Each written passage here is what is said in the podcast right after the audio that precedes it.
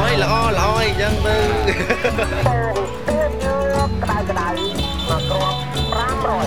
Het is ochtend in het avondland.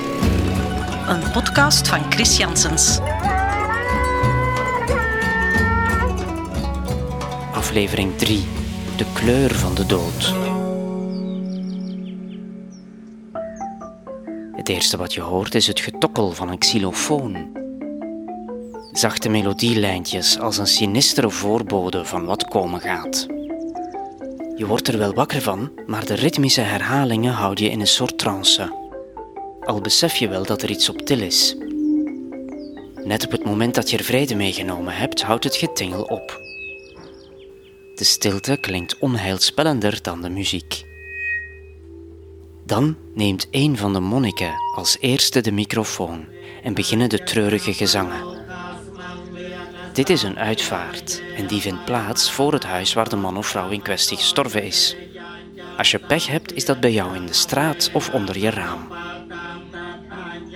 De plechtigheid duurt meestal drie dagen, soms zelfs een week, en begint bij voorkeur om vijf uur ochtends. Blijkbaar kan een ziel enkel naar boven begeleid worden op een onchristelijk uur. Vaak zijn het oude mannen die door elkaar zingen met krassende stemmen. Het geluid wordt metaalachtig vervormd door grote megafoons. De snijdende toon past op een vreemde manier bij afscheid en de overgang naar een andere wereld. Alsof je naar de poortwachters van het hiernamaals luistert. Klagende klanken vermengen zich met elkaar en de gebeden lijken steeds sneller te gaan.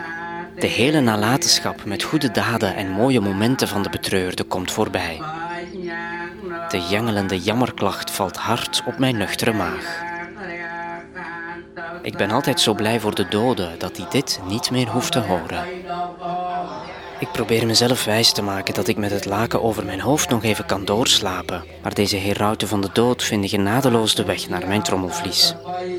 Als een horzel kruipen ze in mijn oor. Ik sta dus op en zie dat de hele straat voor deze ceremonie is afgezet.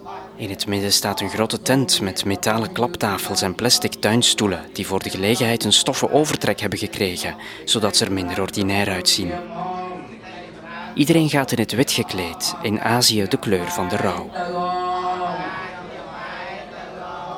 Als ik er s'avonds opnieuw voorbij kom, zijn de gezangen opgehouden. Tenminste toch voor dag 1.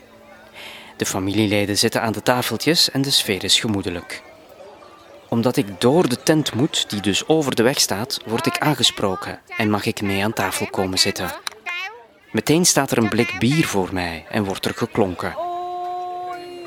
Ik voel me een beetje onwennig. Moet verdriet niet in intieme kring gedeeld worden?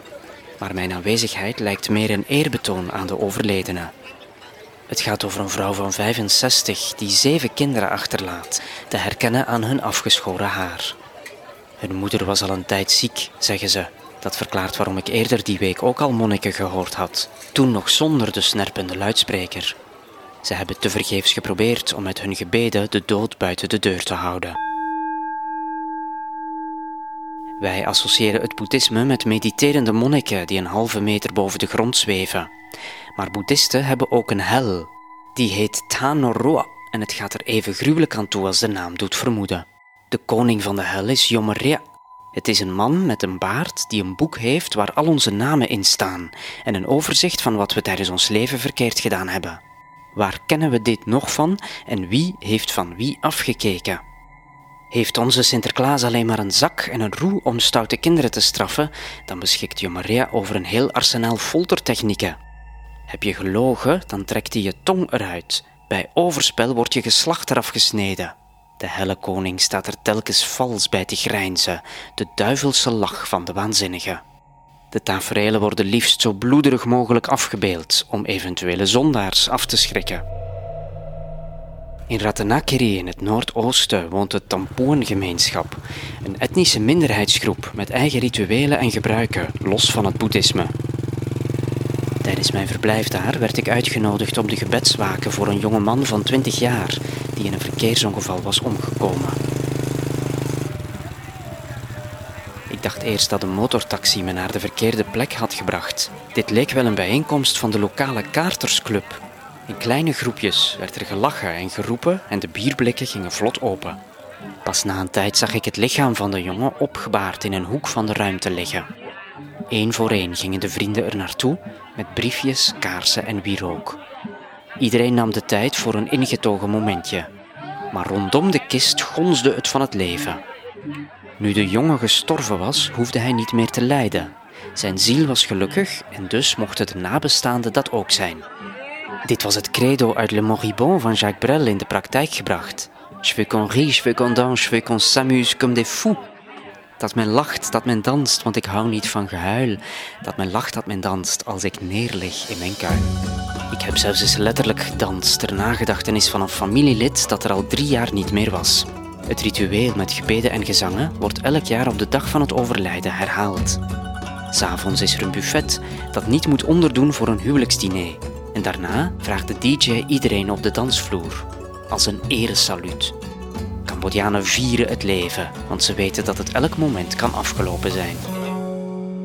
Vind je deze podcast leuk? Abonneer je dan via Spotify en klik op de bel om elke woensdag een bericht te krijgen als er een nieuwe aflevering online komt.